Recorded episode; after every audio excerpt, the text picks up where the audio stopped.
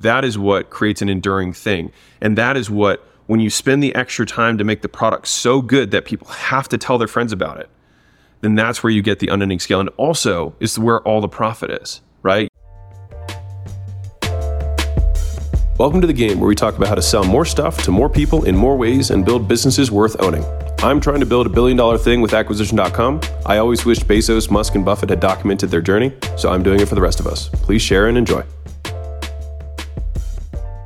Right now, if you're not making the amount of money that you want to make, it's because the product that you have is not good enough. And it's it's really hard to confront that fact. But if you really do and sit here, I can't tell you the amount of times I talk to entrepreneurs and they're like, man, if I just had more people, if more people would just find out about my product, then all my problems would be solved. But the reality is that if you have any amount of customers, then people already have found out about your product. And for one reason or another, they have chosen not to tell anyone else about it. And you have to sit with that for a second. You have to realize that like people have found out about your product and they're not referring people. And you have to ask why. Why are these people not sending me business? And so one of the one of the first times I heard a statement that I really liked about this was from Dan Kennedy, and he said, "Most small entrepreneurs try and get customers to make sales. Bigger entrepreneurs try to make sales to get customers." And the difference is one person is all about trying to get to the money as fast as possible. What do I need to say to get this person to say yes? What do I need to say to get this person to buy, right? How do I get the money, right?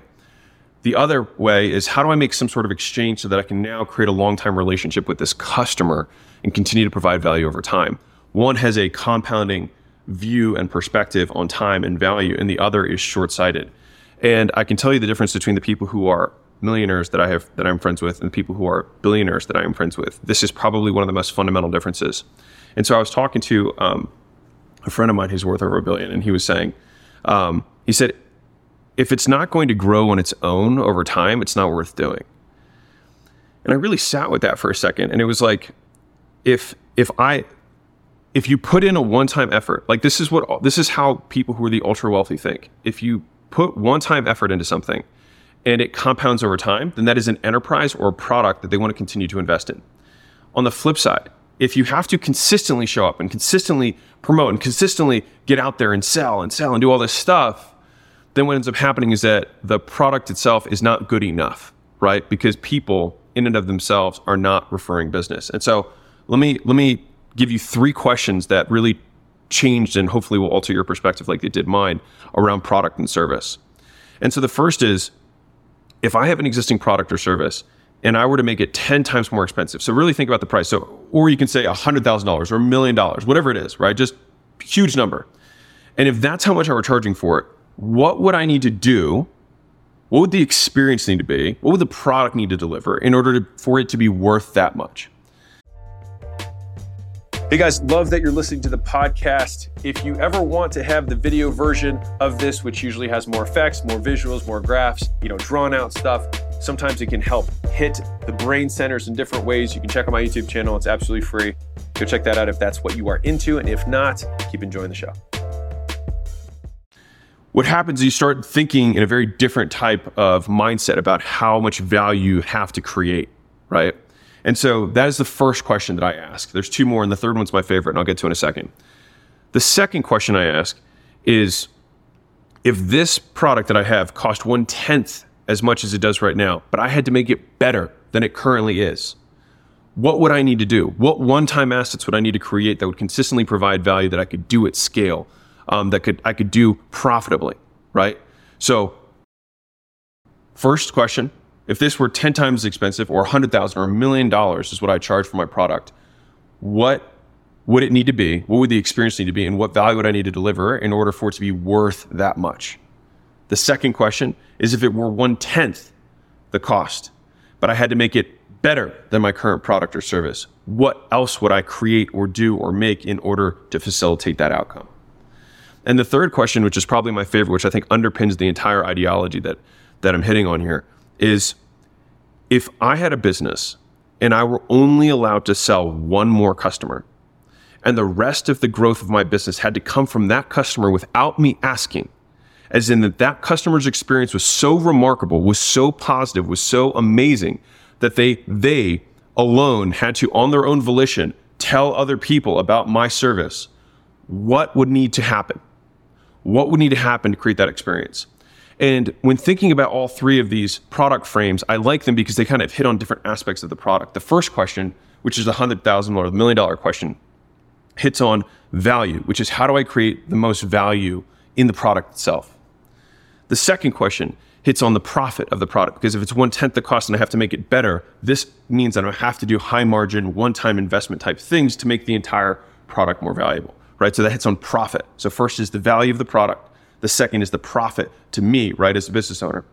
And then the third question hits on the experience, which is what's the customer experience, which is everything else that surrounds the product that we're selling or service that we're selling, right? What is the experience that has to occur in order for this customer to become a raving fan? That it's so good that they remark about it. They cannot help themselves but remark about it. And what's interesting is that every super wealthy person that I know pretty much exclusively talks about product. And usually the really small people that I know only talk about promotion. And promotion should really only exist to get your product right. And then once it is right, then you can juice it and then let it go and take care of itself. And the reason that it's so important, at least in my opinion, is that if you think about the six ways of getting customers, right? And if you don't know what those are, it's paid media, earned media. So paid media is advertising, right? And promotions.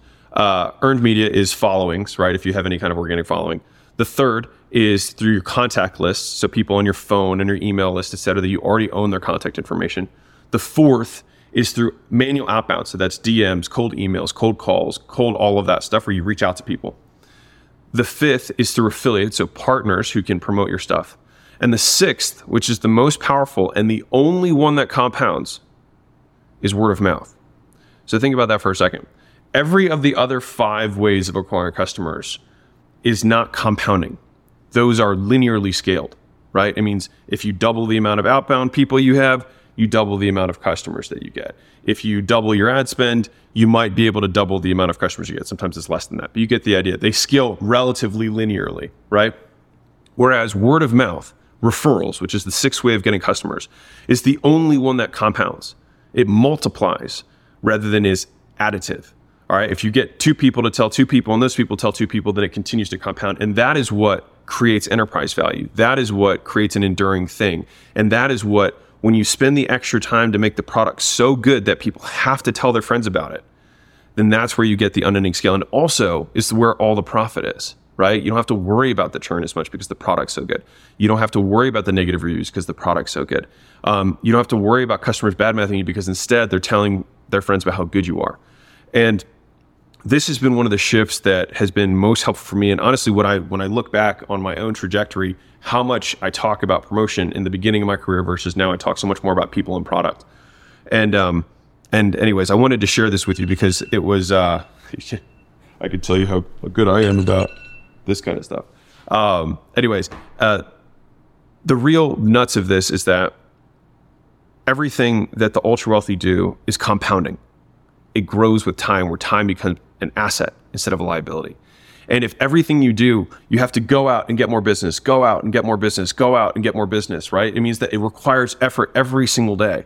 Whereas if you put a lot of front end effort, which is the investment, which is the patience, right, to make the thing that much better in the beginning, then it will pay you in dividends over time. And most people skip that step because they just want to make the first sale. They're just trying to get a customer to make a sale rather than trying to make a sale to get a customer.